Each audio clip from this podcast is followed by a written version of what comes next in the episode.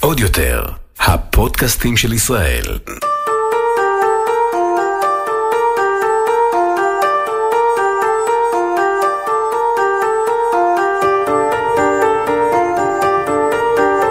אתם מאירי, הפליליסטית.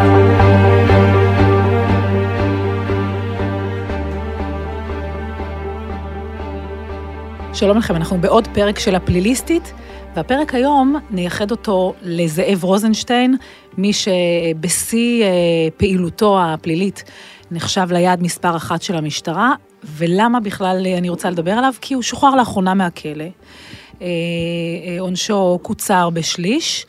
ואני רוצה לנסות לבדוק מה הסיכויים שלו לחזור לחיים רגילים, נורמטיביים, מה הסיכויים שלו בכלל לשרוד עם כל האויבים שלו מסביב, ואיך זה הולך לשנות את מפת הפשיעה ומפת ארגוני הפשע, כשחלק ניכר מראשי ארגוני הפשע כבר נמצאים בכלא בפרשה אחרת, בפרשת 512, ואותי ספציפית זאב רוזנשטיין מעניין, בגלל האישיות המאוד מיוחדת שלו כעבריין, עבריין אשכנזי, נראה על פניו מאוד נחמד, הפרופיל שלו מאוד שונה מפרופילים של עבריינים אחרים, בן אדם שהוא לכאורה על פניו משכיל מאוד, משפחה שהיא נורמטיבית יחסית, ובכל זאת הוא מצא את עצמו כיעד מספר אחת של המשטרה. אני זוכרת אותו בתחילת שנות האלפיים, כמי שזז ונע מחדר חקירות אחד לחדר חקירות שני, ומפיצוץ אחד לפיצוץ שני, כשבכל פיצוץ כזה מנסים עבריינים מארגונים יריבים לפגוע בו, לחסל אותו, ולא מצליחים. והוא זכה לשם מלבד השם הזאב, שתכף ננסה להבין למה קראו לו ככה, לשם של האיש בעל תשע נשמות. כי כל ניסיונות החיסול לאורך השנים לא העלו שום דבר. עכשיו, למה הזאב? כי בניגוד לראשי ארגוני פשע אחרים, הוא עבד לבד, הוא לא סמך על אף אחד, רק על עצמו.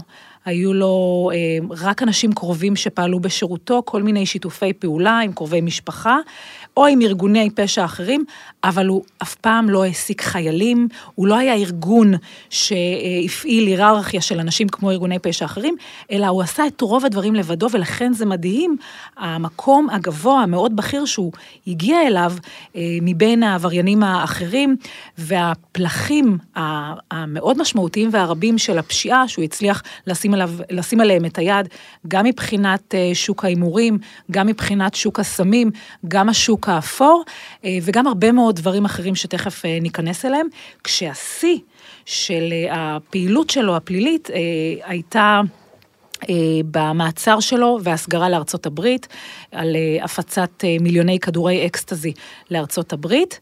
והשיא, השיא נוסף שהוא שיא מאוד עצוב, שעד היום יש משפחות שמשלמות מחיר, הוא הפיגוע באותו צ'יינג' מפורסם ברחוב יהודה הלוי בתל אביב בשנת 2003, שאז היריבים שלו, לכאורה, נגיד לכאורה כי עדיין מתנהל משפט ואף אחד לא הורשע, הטמינו מטען חבלה בגגון של הצ'יינג' שאליו הוא נהג להגיע כדי להחליף את הכסף, וכשהוא התכוון לצאת מהצ'יינג' הם לחצו על המטען, המטען התפוצץ, ושלושה עוברי אורח, אנשים תמימים וחפים מפשע, נהרגו. סתם ככה, בגלל סכסוכי ארגוני הפשע, כשבמרכזם זאב רוזנשטיין, כאמור, היעד מספר אחת. אז לאחרונה הוא שוחרר מהכלא ונמצא כאן איתי מי שהיה ראש צוות החקירה שחקר את זאב רוזנשטיין בפרשת האקסטזי שבה הוא הוסגר לחו"ל, ניסים דאודי, שלום לך. שלום עדי, מה שלומך?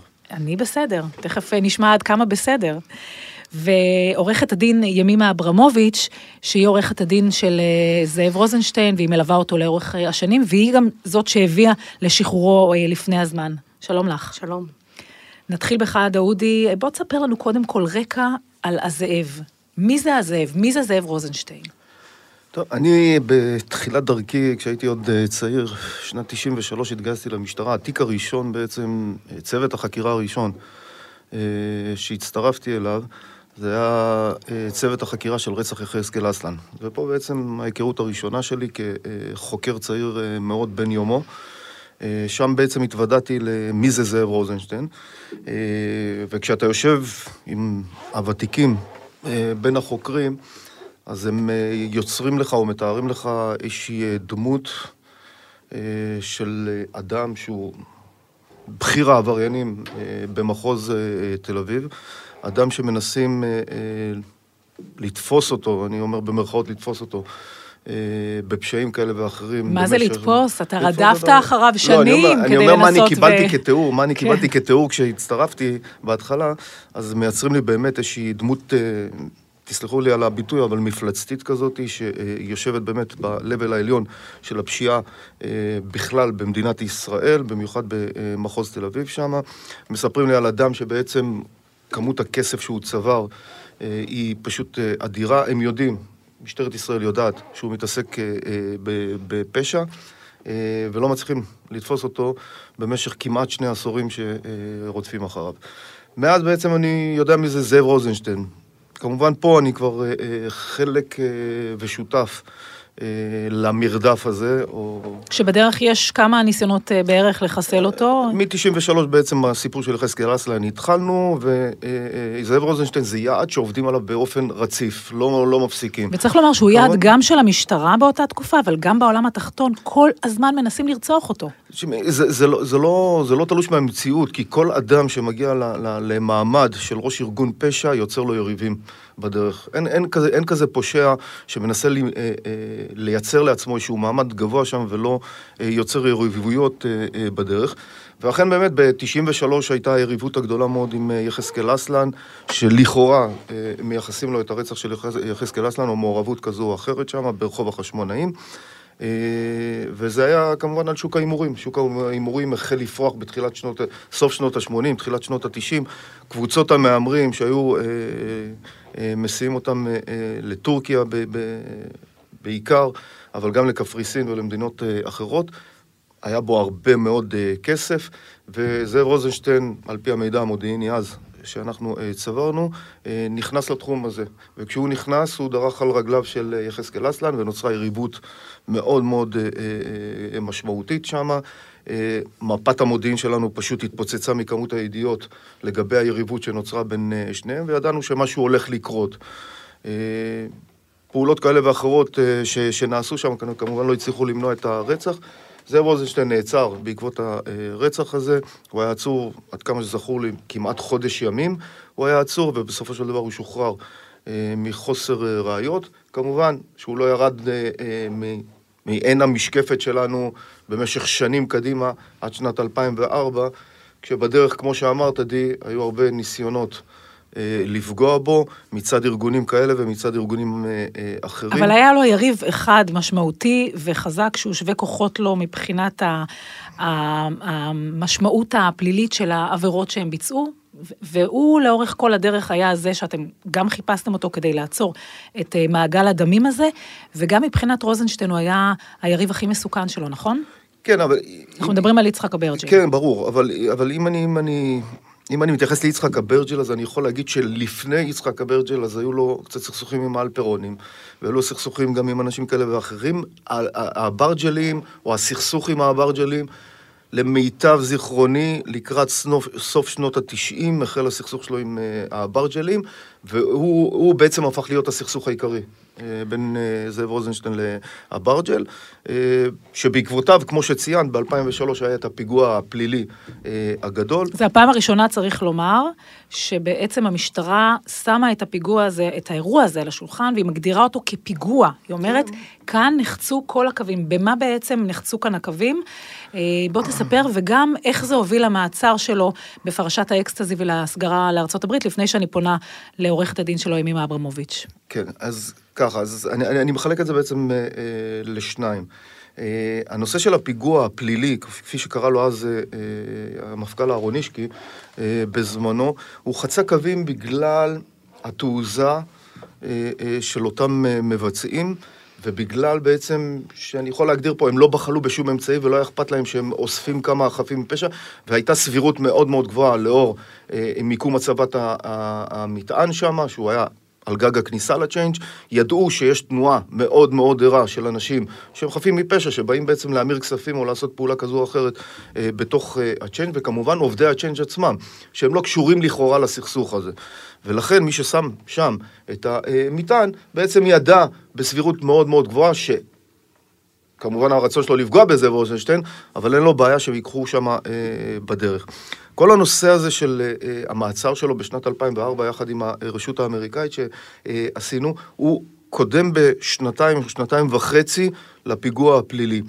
אמרתי, מפת המודיעין רתחה בגלל הסכסוך הזה של, אה, של הארגונים, זאב רוזנשטיין מול אברג'יל אה, בעיקר, ובשנת 2001 אה, אנחנו בעצם התחלנו לאחר שהגדרנו יחד עם הרשויות האמריקאיות, הגדרנו אותו כיעד מודיעיני משותף לנו ולאמריקאים, כי ידענו שחלק מהפעילות שלו זה עיסוק בסמים, וסמים שמגיעים גם לארצות הברית, ולכן האמריקאים היה להם עניין רב אה, לשתף איתנו אה, פעולה אה, בעניין הזה, ובאמת מ-2001 בעצם עד 2004 זה שלוש שנים של חקירה משותפת, אני הייתי שלוש פעמים שם בחקירות לגבי התיק הזה, עד שבסופו של דבר זה הבשיל לכתב אישום ולמעצר ב... נובמבר 2004, עד כמה שאני זוכר, נובמבר 2004. זאת אומרת, האמריקאים עזרו לכם פה במה שאתם לא הצלחתם הרבה מאוד שנים לעשות. עזרו לנו מאוד פה. כולם מכירים את הכוח של האמריקאים בכל הנושא הזה של אה, חקירות, ועל אחת כמה וכמה בכל הנושא הזה של אה, בתי המשפט כן. שמוטלים שם. אבל מבחינתך זו הצלחה. הצלחה אדירה. הוא בכלא. זה אחד מה... אני יכול להגיד שזה אחד מהתיקים הכי משמעותיים ש... שבקריירה שלי. אבל, אה, עורכת הדין ימימה אברמוביץ', את מצליחה, בניגוד לכ- לכל הסיכויים, צריך לומר, לעשות משהו שהוא... אה, אני נדהמתי כששמעתי שעם כל התיאור הדמוני הזה של דאודי, של האיש הזה, שהוא סוג של, איך נגיד, אדם רע, אדם רע, אדם שהוא... המשטרה מעורב בפלילים. אז בואי נגיד, אדם שידו בכל ויד כל בו, שאנשים נרצחו בגללו, והוא נשלח אל הכלא ל-17 שנה, אה, בגלל פרשת האסמים שהוא הפיץ אה, בארצות הברית. ובדרך כלל אנשים כאלה לא משוחררים לפני הזמן, בגלל התנהגות טובה או בגלל שום סיבה אחרת. את מצליחה לעשות את זה, איך? אה, אז באמת זה לא היה קל, ודיבר פה דאודי על אה, מידעים מודיעיניים, ותיק המודיעין רתח, וכל מיני אמירות כאלה. אה, אז באמת בעניין של זאב רוזנשטיין לאורך כל המאסר, גם המדינה החזיקה בעמדה כזאת שהוא עדיין מאוד מסוכן, ויש לו מידעים מסוכנים נגדו, ושאי אפשר לשחרר אותו, הוא מסוכן לאחרים, הוא מסוכן, עלולים לפגוע בו, עלולים להיפגע חפים מפשע, כמו שהיה בעבר. אה, זה באמת הקושי העיקרי, זה באמת המחסום העיקרי שהיה לנו אה, בשחרור שלו. אה, שחרור מתבסס גם על מידע מודיעיני, אבל גם על נדבכים נוספים, כמו שיקום שעבר עבריין בכלא, הליך שיקומי, בוחנים באמת אם הוא ראוי לשחרור, אם הוא מסוכן לציבור. ויש פה חרף התנגדות המשטרה, כן. באמת עמדה של ועדת שחרורים, של שופט שקבע שזאב רוזנשטיין אינו מסוכן. היום אינו מסוכן והוא ראוי לשחרור. ימימה, עם יד על הלב, את מכירה אותו ומלווה אותו לאורך השנים. את עורכת דין אה, בכירה שמייצגת הרבה מאוד אה, עבריינים. עד כמה באמת אה, זאב רוזנשטיין הוא מסוכן, אדם מסוכן, אדם שעשה דברים רעים, דברים שהם בניגוד לכל מה שהדת מסוגלת לתפוס, כפי שדאודי מספר. אז בואו נזכור, באמת דאודי התייחס לו אה, לכאורה את הרצח של אה, אסלן, אבל אם אנחנו, אני עורכת דין, ומה שאני רואה לנגד עיניי זה ראיות. מה שיש לנו נגד זאב רוזנשטיין זה מעורבות בתיק סמים. אה, יחד עם הרשויות האמריקאיות. אה, לא כמו שדאודי מציין, הוא היה לו חלק קטן בתיק סמים, ובגלל זה גם אה, הוא נשפט, הודה בהסדר טיעון ונגזרו עליו 12 שנות מאסר. על חלק קטן לא מקבלים 12 שנים, פלוס עוד חמש שנים צריך לומר צריך על אירוע אחר. בדיוק, וגם האירוע האחר, זה עבירות של קשר לפשע. קשר לפשע. קשר לבצע רצח. לבצע רצח. בואי נגיד את הדברים. רצח משולש, רצח שלא יצא אל הפועל. זה רלוונטי? עצם הכוונה לבצע רצח. קודם כל, בהחלט זה רלוונטי, כי כל מה ששמעתי פה, בסופו של יום, זאב רוזנשטיין לא הורשע. אני לא יודעת להגיד אם עבוד, המשטרה לא עשתה את עבודתה נאמנה, אני לא יודעת להגיד אה, דברים אחרים, אבל בוא... לא, נז... הוא בוא... הורשע ונשלח לחמש שנים בפרשת ניסיון הרצח. זה לא ניסיון רצח, זה עבירות קשר לפשע, לא בעבירות החמורות שהמשטרה, כמו שהיא אומרת כאן, ייחסו לו. אבל תגידי, אז- ימימה, איזה, איזה אדם הוא משתחרר? איך הוא נכנס אל הכלא לפי ההתרשמות שלך, ואיך הוא משתחרר? ומה הסיכוי שלו בעצם אה, לחזור, ל... לחיות חיים נורמטיביים ולא לחזור לפשע? עבר המון זמן. עברו, היה ריצה מאסר מאוד ארוך של אה, 17 שנים בכלא. אה, זאב רוזנשטיין הוא איש מאוד מאוד חזק. אה, הוא יודע איך הדברים עובדים, הוא יודע איך הדברים מתנהלים. הוא היה בקיא בצורה יוצאת דופן בהליכים המשפטיים. הוא הכיר את כל המהלכים, הוא היה שותף להם. אה, אני פגשתי אדם גם בתוך הכלא, אדם אה, שיודע איפה הוא נמצא, יודע את מקומו, מבין, אה, מבין לגמרי אה, עניין. אה, הוא יוצא כרגע אחרי 17 שנים ללא חופשות, הוא לא היה בחוץ יום אחד. אה, גם למרות כל התיאורים שיש, אה, הוא עדיין אדם, ואדם שבסך הכל רוצה לחיות בחיק משפחתו, בחיק הילדים שלו, נכדים שהוא לא מכיר. אה, אני מקווה ומאמינה שהזמן עושה את שלו. אני זוכרת שבאחד מניסיונות החיסול המאוד רבים שלו, אה, הוזמנתי למסיבה של מי שהייתה אז עורכת הדין שלו, קרן נהרי, זכרה לברכה, נכון. אה, באזור נמל תל אביב. ובזמן שישבנו שם ובילינו, פתאום הוא נכנס לשם, אה, מחוייך כזה, וזה אחד הדברים שמאוד ייחדו אותו ושינו אותו ביחס לעבריינים אחרים. הוא היה מאוד מאוד ג'נטלמן, אה, נחמד. בזה אה, אני מסכימה. אה, ת- נראה על פניו תרבותי, וזה היה אני יכול- סוג אני- של... אני יכול להסכים איתכם לחלוטין. אני, אם היית שואלת אותי ל- לעניין... אה, אה, כן. האינטראקציה, האינטראקציה בין, בינו לבין החוקרים או לבין השוטרים, מעולם הבן אדם הזה לא התלהם ולא אה, קילל ולא אה, אה, ניבל את פיו מול השוטרים. זה, לחלוטין, אני, אני מסכים עם ימימה בעניין מה הזה. שאי אפשר להגיד היום אני- על עבריינים, כן? היום ממש העבריינים לא, היום כבר... העולם הוא אחר לחלוטין, ואתם במה? רואים את זה בתקשורת. זה, זה דור אחר לחלוטין, זה, זה, זה אין, אין כבוד מינימלי. אני, אני, על אחת כמה וכמה לשוטרים, לעורכי דין אפילו. אני יכול להגיד לך על עורכי דין ש, שהם קולגות שלנו, ש, שהם רועדים כשהם יושבים ליד הלקוחות ו- שלהם. וצריך בגלל להזכיר- ההתנהגות שלהם. מה? וצריך להזכיר כאן את הרצח של עורך הדין הפלילי יורם כן, זה חכם. ברור, זה ברור, זה כבר באמת קצה גבול. שבימים אלה, אה, ובקונטקסט שאתה אומר, עומד למשפט אסי אבוטבול, כן. אה, באשמת הרצח שלו. אה, רציתי לשאול אותך, אז באמת, דאודי. אז באמת, כן. כמו שדאודי אומר, רוזנשטיין הוא אישיות מאוד מאוד מיוחדת. אה, הוא לא מתלהם, נעשה לו הרבה עוול אה, בהליך, אה, בפני ועדת השחרורים. אה, את אומרת שהוא היום אדם אחר? הוא. רוצה לחזור לחיות חיים אה, שהם רחוקים מחיי הפשע? אני, אני לא אומרת אדם אחר, אבל אני רוצה להתייחס בדיוק כמו שדאודי הכיר אותו, מול החוקרים, בצורה מנומסת, בצורה מכבדת.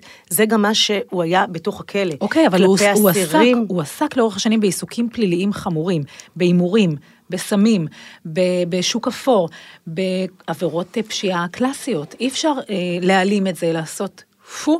ו- ו- ולשכוח את מה שהוא עשה, לשכוח את הצ'יינג' שאנשים נרצחו בגללו. אני חושבת שקודם כל בהחלט אפשר לעשות פו, עברו, עבר הרבה הרבה זמן, הוא שילם את חובו לחברה ביג טיים, הוא ישב בכלא, אה, הוא לא זכה לחופשות, הוא לא זכה לפריבילגיות שזוכים בגלל הדברים האלה, בגלל שעדיין ייחסו לו אה, אה, אה, במידע המודיעיני אירועים כאלה ואחרים, אירועים אה, של מעורבות בפלילים וקשרים עם עבריינים. אבל הוא, הוא ריצה, הוא שילם את חובו לחברה, הוא יוצא אדם אחר. בהקשר של מה של דאודי אמר, אז באמת, אה, מדובר במי שלמרות כל העוול, ואני יכולה להגיד בפה מלא שנעשה לו עוול, אה, עד שהגענו להח- להחלטה מיוחדת לשחרר אותו, הוא מעולם לא התלהם, והוא, למרות שהוא אה, אה, אה, התרעם כמובן על, ה, על הדרך ועל, אה, ועל זה שלא מקבלים את ההחלטות שלנו, ועל זה שאנחנו אה, לא תמיד הצלחנו בדרך, היו לנו הרבה אה, מכשולים ומחסומים. תמיד אה, ברוח טובה, תמיד אה, אה, אה, בצורה יפה, בצורה, ב, ב, ב, בניהול הליך הוגן. אה, אני תכף אשאל אותך בעניין הזה שאלה כעורכת דין שמייצגת אה, ראשי ארגוני פשע. דאודי, מה הסיכויים של זאב רוזנשטיין לשרוד כשהוא משתחרר מהכלא ומחכים לו הרבה מאוד אנשים שהוא פגע בהם, שהם חושבים שהוא פגע בהם, ואולי ירצו עכשיו להשלים אה, ולסגור מעגל ולנקום בו. תראי, אני, אני מדבר ממקום אחר משל ימימה. ימימה מכירה אותו ברמה האישית, מה שנקרא לפני ולפנים. אני מכיר אותו כעבריין שטיפלתי בו, מה שנקרא מהצד השני של המתרס. אה, ונשאלתי, נשאלתי לא, לא מעט על העניין הזה, מה לדעתי יהיה ב- בעתיד. ואני ישבתי כזה דבר, אם אני הייתי חבר שלו, אני לא חבר שלו, אבל אם אני הייתי חבר שלו והוא היה יושב איתי, ו... והיה מבקש את העצה שלי, אני הייתי אומר לו, תקשיב, תוריד, תוריד פרופיל, תפוס את הפינה שלך, תחיה את שארית החיים שלך במקום אחר. אני אומר לך, ימימה יכולה להכחיש או לאשר פה בעניין הזה, כסף לא חסר לו, אין לו בעיה כספית בעניין הזה, לדעתי הוא יכול לחיות עד סוף ימיו, מה שנקרא באושר, במקום אחר, שיעזוב את העולם הזה. זו ההצעה שלי בעניין הזה. אבל, כמו שאת אמרת, יכול להיות שאנשים מהעבר יבואו היום ויחפשו לסגור איתו חשבונות.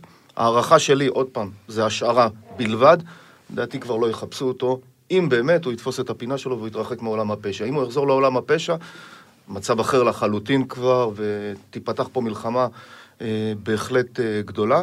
לדעתי הוא לא יעשה את זה, אני חושב שהוא גם מספיק חכם לא לעשות את זה היום, בגיל שלו, לאחר באמת 17 שנה. זו, זו דעתי בעניין הזה. ימימה, וכבר יש לו אה, מה שנקרא דור המשך, לכאורה. הנכד שלו עכשיו הסתבך בפלילים, נכון? לא הייתי קוראת לזה דור המשך, כן, הנכד שלו מסובך בפלילים, הורשע ונגזר דינו בעבירה חמורה של החזקת נשק טעון ודרוך. אה, אין קשר בין העבירות אה, של הנכד לזאב רוזנשטיין, מלבד שמדובר בסבא ונכד. אה, איך הוא תופס את זה, איך הוא לוקח את זה שהנכד שלו אה, הסתבך בעולם הפלילי, ואולי הוא יהיה ויהפוך אה, חלק מהעולם הזה, כמו שהוא היה? תראי, רוזנשטיין נכנס לכלא שהנכד שלו היה בן ארבע. אז הנכד לא בדיוק הכיר את אה, סבא רוזנשטיין, אה, זאב רוזנשטיין, הוא הכיר יותר את הדמות ש... שעד היום אה, מגדירים אותה כיעד בכיר וראש ארגון וכל התיאורים אה, שהיא עדיין מעניינת אחרי כל כך הרבה זמן, אחרי כל כך הרבה שנים. אני גם אה, כאזרחית נתקלת באנשים שממש אזרחים, אה, משפחות נורמטיביות שמכירים את זאב רוזנשטיין. אני פשוט נתקלת בזה, זה קצת מפתיע אותי, יש הרבה עבריינים אחרים שאני מייצגת, שמואשמים בימים אלה בעבירות מאוד חמורות. אותם לא מכירים כמו שמכירים בכל בית את השם זאב תני רוזנשטיין. לי דוגמה למישהו שעשה עבירות אה, שלכאורה חמורות, ואת מייצגת אותו. אה, אני, לא- עדי, אני מעדיפה לא לנקוב בשמות, אבל בהחלט יש תיקי רצח, תיקי ניסיון רצח, תיקים חמורים שאני מייצגת. אה, את לא אה, חוששת שזה יכול לא, להתהפך עלייך? אני לא כפי חוש- שקרה לעורך הדין יורם חכם? אני לא חוששת, לא, אני לא חוששת. אה, אני עושה את אה, מלאכתי נאמנה, אה, ולא, אני לא חוששת. לא, כי הם לא תמיד רואים את זה ככה. יודעת. היו נכון. עלייך איומים אי פעם? לא, לא. עליך דאודי? הייתי שנה וחצי מאוים דרגה 6. וואו, דרגה 6 צריך לומר למאזינים שלנו, זו הדרגה הכי גבוהה, זה מה שרואים בשוטרים. בסרטים. זה. אומר, זה אומר, 24-7 אתה, המשפחה שלך. הילדים שלך מאובטחים כן. אה, לכל מקום שאתם הולכים, כולל בבית. למה היית מאוים? הפרשה של איתן חייא, אה, שנכנס ל-18 שנות אה, אה, מאסר בעקבות אה, תיק שאני הייתי ראש מפלגת שול, אה, ניהלנו אותו. ספר למאזינים שלנו רק מי זה איתן חייא. איתן אשם? איתן חייא זה, אה, זה לא פחות מרוזנשטיין, אולי פחות מוכר, כי אולי הוא היה פחות סלב, אה, הוא היה אחד מראשי הכנופיה הניו יורקית אה, בשנות ה-90 בארצות הברית.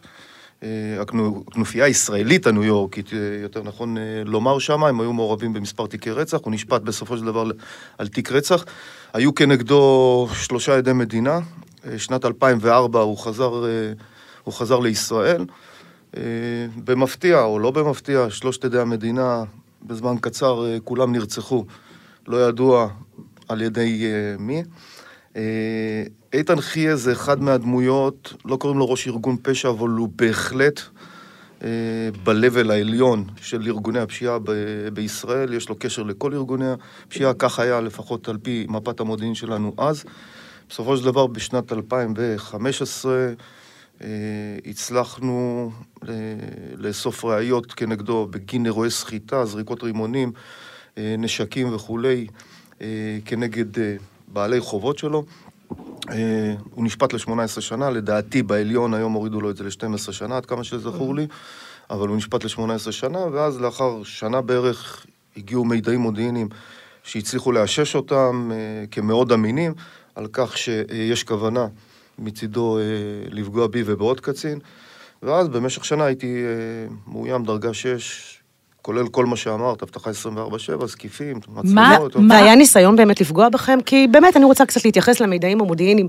למשטרה אה, היא מתבססת המון על מידעים מודיעיניים, וזה בעצם המלחמה הקשה שהייתה לנו גם בתיק של זאב רוזנשטיין, וגם היום שאני מייצגת אה, במעצרים ובהליכים אחרים.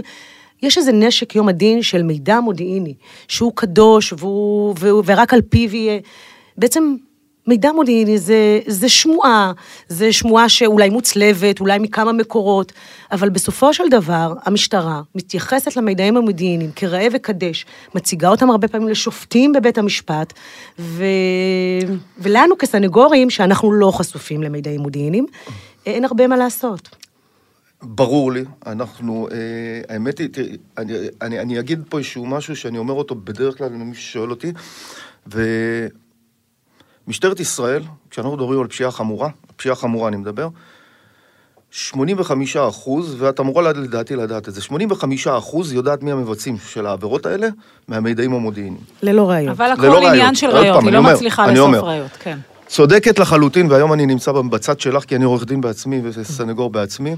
הנושא של המידעים המודיעיניים זה איזשהי סוג של שמועה, אה, שקשה לנו מאוד מאוד מאוד להתמודד איתה, מה גם שאנחנו לא חשופים אליה. אז על- אה, על אנחנו מה לא זה מתבסס? על מה- היום למשל הבוקר, מתבסס- הבוקר ראיתי, סליחה שנייה, היום בוק- בבוקר באמת אה, ראיתי איזה כתבה אה, בתקשורת, שבקרוב שלום דומרני עתיד להשתחרר מהכלא, ויש לו סכסוכים, וקצינים שדיברו ככה עם הכתב ואמרו קצת, קצת מידעים מודיעיניים. אני הצגתי את שלום דומרני באמת בתיק זאת אומרת, את חושבת העיקרי שאלה? הדלפות מכוונות של הרשויות כדי לסכל את השחרור? אני לא יכולה להגיד בוודאות, כי אני לא יודעת מה יש במידעים המודיעיניים. אני גם לא יכולה להתמודד איתם. אבל כרגע זה איזשהו כלי שמשמש את המשטרה, שלנו, כסנגורים, אין איך להתמודד איתו. אז בוא תגיד לי, דודי, על נכון, מה, אבל על מה זה כלי- מתבססים המידעים המודיעיניים? זה כלי- מה זה בעצם, המאזינים שלנו שומעים מידע מודיעיני, הם לא יודעים מה זה. מה זה מידע מודיעיני? מידע מודיעיני זה בעצם מידע שמגיע מהשטח, זה יכול להיות ממקור אנושי או ממקור טכנולוגי.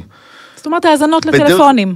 האזנות לטלפונים זה סוג של מידע מודיעיני, אם כי אנחנו יכולים להפוך אותו לראייה קבילה בתנאים אה, מסוימים, כן. אבל בעיקר, בעיקר אנחנו מדברים על מידע אה, אה, אנושי שמגיע. עכשיו, מה זה מידע אנושי? זה עבריינים שנמצאים בקרבת אותו עבריין, לצורך העניין, אם זה זאב רוזנשטיין או, ש... או דומרני או כל עבריין אחר, נמצא בסביבתו, שומע או קולט בחושיו איזושהי אה, אמירה כזו או אחרת, או איזושהי כוונה כזו או אחרת, והוא משתף פעולה עם המשטרה באופן סמוי, הוא מעביר אותה לרכז המודיעין. רכז המודיעין, והיום זה קצת שונה ממה, בשנים האלה זה שונה ממה שהיה בשנות ה-90. בשנות ה-90 הבחינה של האמיתות והאמינות ו- ו- אה, והמשקל של המידע המודיעיני היה הרבה יותר פחות מאשר היום. היום יש מערכת בקרה שהיא הרבה הרבה יותר, לדעתי, הרבה הרבה יותר אה, אה, אה, קשה, משמעותית, כדי לבחון כל מידע ומידע עד כמה הוא אמין. ואני אני רוצה לתת לך דוגמה, אני למקרה רוצה לתת לך לא, אני דוגמה, אני. למקרה קונקרטי. כמו שאמרת, באמת הסכסוך הגדול של זאב רוזנשטיין זה עם אה, משפחת אברג'יל, סכסוך אה, אה, של שנים. אה, המשטרה החזיקה בעמדה הזאת גם עכשיו, במהלך אה, הדיונים בוועדות השחרורים, שזאב רוזנשטיין ומשפחת אברג'יל הם בסכסוך מתמשך, שעלול לפגוע אה, בחפים מפשע, והנה, אה, במהלך... מה אה, שקרה כבר בעבר, צריך מה- לומר. אוקיי. קרה בעבר, ב-2003, בפיצוץ בצ'יינג', כשנרצחו שלושה אנשים. אה, ובסופו של דבר, זאב רוזנשטיין יושב בכלא במהלך ההליך הטיפולי שלו, השיקומי שלו, בקבוצה טיפולית של, אה, שמנחה אותה עו"ס בתוך הכלא, ויושב לידו לא אחר מאשר מאיר אברג'יל. מאיר אברג'יל וזאב רוזנשטיין יושבים בקבוצה טיפולית ביחד, עוברים הליך טיפולי ביחד, אז עם כל הכבוד, ויש לי הרבה כבוד למשטרת ישראל, לעמדה שלה, ל- את אומרת, הם לפעילות שהיא בכלל עושה. סח- סחבקייה. אה, אה, לטעון שכרגע יש סכסוך פעיל ועומד, שהם נמצאים ביחד ללא כל אה, הפרדה, כן. נמצאים באותו, הליך טיפולי. אה, ימימה, ימימה, מה אני אגיד לך? ימימה, אני אגיד לך, את שמה אותי כביכול כנציג המשטרה פה בעניין הזה, לגמרי, ואני, לא, ואני. לא, אבל אני יכול להגיד יותר קל לי. יותר קל לך, לא. אבל תשמע, לא, בכל זאת אתה פה המנוסה. אני מקבל את התפקיד הזה, אני מקבל את התפקיד הזה לצורך הדיון. אתה נחמד. לצורך הדיון אני מקבל את התפקיד הזה, כמה פעמים ימימה ועם יד על הלב בעניין הזה, כמה פעמים אותם ארגוני פשיעה עושים על הפוך על הפוך פה בעניין הזה, כש... קרובים מפגשים כדי ליצור למשטרה איזשהו רושם מסוים, ויומיים אחרי זה הם תוקעים את הסכין בגב לאותו... אה, נו, קיימים גם זה וגם זה, ונתקלנו, וגם את נתקלת בהרבה מקרים כאלה, אני בטוח. בעניין הזה, זאת אומרת שהדברים האלה שיושבים בקבוצה טיפולית, זה עדיין לא אומר שיש כבר נופת צופים, ואנחנו נהיינו חברים אה, בעניין הזה, לפעמים זה הפוך על הפוך בעניין הזה. אני רוצה לשאול את שניכם אה, שאלה לקראת סיום. קודם כל אותך, ימימה, זאב רוזנשטיין הולך להיות מאובטח בתקופה של השחרור? לא יודעת, אני הסנגורית שלו, אני לא אחראית על את מערך יודעת האבטחה. הכל. עד כמה הוא הולך אה, להיזהר? ומה התוכניות שלו בכלל, עד כמה שאת יודעת? מהיכרותי הוא הולך להיזהר. כן? כן, הוא ישמור על עצמו. איך? איך? איך הוא הולך לעשות את זה? ימימה אמורה לדעת יותר טוב ממני, אבל אני מניח שהוא ילך עם מאבטח כזה או אחר, או שהוא... תראי, זה שהוא ערני... המצלמות דרך- מסביב דרך- לבית שלו בהוד השרון לא זה- זזו. זה דבר לא. זאב רוזנשטיין, עם מאבטח, בלי מאבטח, תמיד היה זהיר. תמיד היה זהיר, תקשיבי, הוא תמיד ראה הכל. לא, לא נעלם ממנו דבר. אני אומר לך, לא נעלם ממנו דבר. אני מדבר גם כלפי המשטרה וגם כלפי עבריינים אחרים. זה, זה לזכותו ייאמר העניין הזה. על אחת כמה וכמה היום, כשהוא לא יודע מה קורה בחוץ אחרי 17 שנה, למרות שהוא היה די מעודכן בכלא, אני, זו דעתי, הוא היה מעודכן אחד לאחד, אבל כשהוא יצא החוצה זה עולם אחר לחלוטין, לדעתי הוא צריך להכיר שיש עולם אחר לחלוטין. היום, הדור של היום זה לא הדור של פעם, אין קודים, אין גבולות, זה לא העולם העברייני שהוא הכיר אה, אה, פעם, ולכן לדעתי, לפחות בשלב הראשון, עד שהוא ילמד את, את המפה שם, אה, הוא יהיה מאוד מאוד אה, זהיר וישמור על עצמו. אז אני חושבת שבשלב כן. הראשון הוא באמת יקדיש זמן למשפחה, לנכדים שהוא לא מכיר, אה, לבילויים משפחתיים, לדברים שהוא יעשה פעם ראשונה אחרי 17 שנה שהוא יוצא מהכלא. כמו למשל? דברים אה, בסיסיים, ללכת לטייל. ללכת לים, אה, לבקר אה. בתל אביב, לראות ללכת איך... למסעדה הפרסית שם, לצערי המסעדות עכשיו סגורות לא, בגלל כן. הקורונה, אבל כן, משבוע הבא הם כבר רק בשביל לא אה, יפתחו לבד. לראות איך תל אביב שינתה את פניה בשנים האחרונות. יש מספיק מה לעשות. עם, עם אותו מאבטח שדודי הצמיד לו. אני רוצה לשאול את שניכם שתי שאלות לסיום, שאני שואלת כל מרואיין. מי רוצה להתחיל? דאודי. טוב, אני אתחיל, ladies first, ladies first. אה, יש משהו שאת אה, מצטערת עליו כעורכת דין, אה, משהו שעשית או לא עשית לאורך השנים, מישהו שהצגת או לא הצגת, קו אדום אולי שחצית בייצוג של מישהו שאחר כך התחרטת, משהו בקריירה שלך? אמ, אני לא יודעת אם יש משהו שאני מצטערת, אני כסנגורים, אנחנו עושים הרבה בדרך, עוברים, מייצגים. אני חושבת שיש גם הרבה דברים בדרך מקצועיים, בין אישיים. גם אם יש משהו שאני חושבת שאולי הייתי צריכה לעשות כך או אחרת, אז אה, אני לוקחת את זה איתי לפעם הבאה, אני לא יכולה להצביע על משהו ספציפי או קונקרטי שאני מצטערת עליו. לא. יש משהו שימימה של היום, של 2021, אה, הייתה עושה אז, בתחילת אה, דרכה, או ב... באמצע, בתהליך עצמו? משהו אחר? כן. למשל, אני אתן לך סתם דוגמה, עורכת דין, שאני לא אומר את שמה, אמרה לי, איך אני מצטערת שלא הלכתי לתחום האזרחי. לא, איך אני לא, מצטערת? לא, לא, לא, למה לא, פלילי? לא, לא, לא. למה הארדקור? למה לא, לא, עבריינים? לא. למה ארגוני פשע? זה הפרנסה שלי, זה משהו שאני אוהבת, זה משהו שבחרתי, זה מבחירה, אה, אני מאוד אוהבת אה, אה, להתעסק בזה. למעשה אני בכלל, אה, התחילת דרכי הייתה אה, חלום חיי לייצג קטינים בסנגוריה הציבורית, באתי מהמקום של עוול, של זכויות אדם, אה, נשאבתי ככה לתוך העולם הפלילי, הארדקור. אה, יש לך קווים אדומים בייצוג של אה, חשודים, נאשמים? מעשים שמיוחסים לאדם שלא היית מייצגת אותו? אמ, לצערי, אולי, אה, לא, קודם כל אין לי. אין לך? אה, הכל הולך? לא, אין לי. לא אגיד לך שכל תיק לא מלווה אותי עם מצפון, וקצת אה, מחשבות, ופגיעות בילדים, ועבירות מין שאני גם מייצגת, ואירועי רצח אה, מאוד קשים ומזעזעים. אה, אני מייצגת, אני מייצגת פשע חמור, זה התחום שאני אוהבת, זה מה שאני עושה. וואו, מדהים. נאחל לך שלא תצליחי במקומות שזה... שמגיע לאנשים להיכנס לכלא. לא, שמצליחים זה הצלחה מקצועית, אני לא מסייעת ל- לעבריינים, אני לא עושה עבירות, אה, זה הצלחות מקצועיות אה, בבית משפט. דודי, תורך, על מה אתה מצטער? בטוח יש חרטה על משהו. אה, אני אתחיל דווקא מה- מה- מהשאלה השנייה ששאלת את ימימה פה ב- בעניין הזה. אה, אני היום עורך דין בחוץ, ואני, יש לי את הקווים, גם אם זה... אה, זה בעיקר מבחירה שלי בעניין הזה, בגלל שעסקתי 25 שנה עם החבר'ה שימימה מי- מייצגת.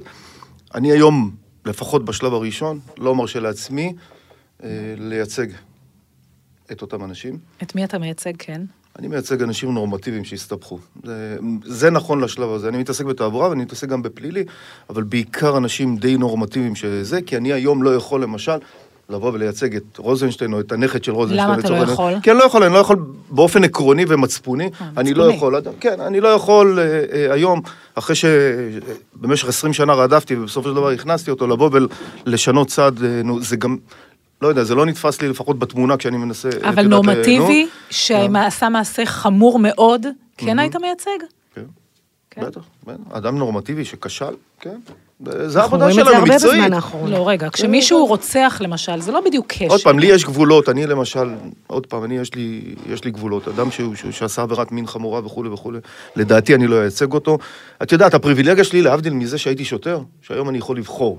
כן לקחת, לא לקחת. כשהייתי שוטר, היית צריך לחקור משהו, נתנו לך את התיק אז. אני רוצה להראות לך, אני רוצה אולי להגיד משהו קטן. בקצרה, היה- כי ממש בקצרה. היה איזה אירוע שכולם אה, מכירים, של אה, אה, עבירת מין בתינוק בן שנה. כן. כשאני שמעתי את זה בחדשות, אמרתי לעצמי, אני חושבת שאם הייתה לי את האפשרות, הייתי אומרת לא, לא, לא, לא לתיק הזה. כן. אה, זה ככה היה לי גם, באותו, באותה תקופה גם אה, תינוקת בת שנה, זה היה נראה לי בלתי אפשרי, זה היה נראה לי אה, מזעזע. ולימים אה, הגיע אליי לייעוץ, אה, אותו, אותו תיק, אה, והסתכלתי עליו בעיניים מקצועיות, ובחנתי אותו, ו, ו, וגיליתי ש... יש פה בעיה, יש פה בעיה באמת בראיות, בעיה אמיתית, וייתכן ובאמת הוא לא עשה את זה. לימים הוא גם זוכה בבית המשפט העליון, כך שהמקרה הזה באמת לימד אותי כן. אה, שלא תמיד צריך להגיד אז, לא, אז אני, שאנחנו אז באים רגע, ממקום אחר. אז אני, בגלל שאני מכירה את הסיפור שאת מדברת גם עליו, אני רק אתייחס במשפט. אני חושבת, שוב, הערכה שלי, צריך להדגיש שהוא זוכה, נכון? אני חושבת שיש סיכוי גבוה שהוא כן ביצע את המעשים ושהוא יצא בזול, ותשמעי, זו העבודה שלך, אה, את עשית עבודה טובה, ולצערי, היה לה מורה. איזה מורה היה לה, מה... כן, אביגדור פלדמן צריך לומר. מה? בהחלט, בהחלט. אביגדור פלדמן, שאצלו את אה, אה, עובדת לאורך השנים. עבדתי, עבדת כן. מהמם. לאורך השנים. אה, דאודי, שאלה אחרונה. יש משהו שדאודי של 2021 אה, היה עושה אז? אה, כשהיית חוקר צעיר, שחקרת את הכנופיות, את כל ראשי ארגוני הפשע, את שוד הכספות, אני אגיד לך, משהו תראי, אני, אני, יכול, אני יכול? להצטער על חוסר הצלחה מקצועית, אבל אני לא, אני, אני לא אצטער על הדרך, כמו שמימה אמרה. כל מה שעשיתי, כל מה שעשיתי, עשיתי אותו, מה שנקרא, את יודעת, בהגדרה, אמונה בצדקת הדרך. אז זה, נו, זה מה שעשיתי, אמונה בצדקת הדרך. ניסיתי להיות הוגן עם כל נחקר ונחקר, ולא משנה מי זה הנחקר, אם זה רוזנשטיין, או אם זה חיים לצורך העניין. אה, נו, תמיד ניסיתי להיות הוגן, לשמור על כבודו של, ה, אה, אה, של הנחקר.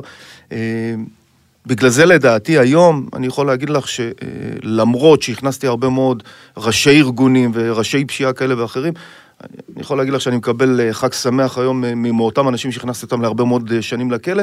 אני חושב שזה בגלל הדרך שאני בחרתי איך לעשות את העבודה שלי. אני נהניתי ממה שעשיתי, אהבתי את מה שעשיתי, ואני חושב שעשיתי את זה אה, ביושרה. זה שלא הצלחתי, רק על הדברים האלה אני לא מצטער. חלק מהתיקים את מכירה, אבל את יודעת, אנחנו לא חברות ביטוח, מנסים לעשות את המיטב. ימימה, בממש כן ולא.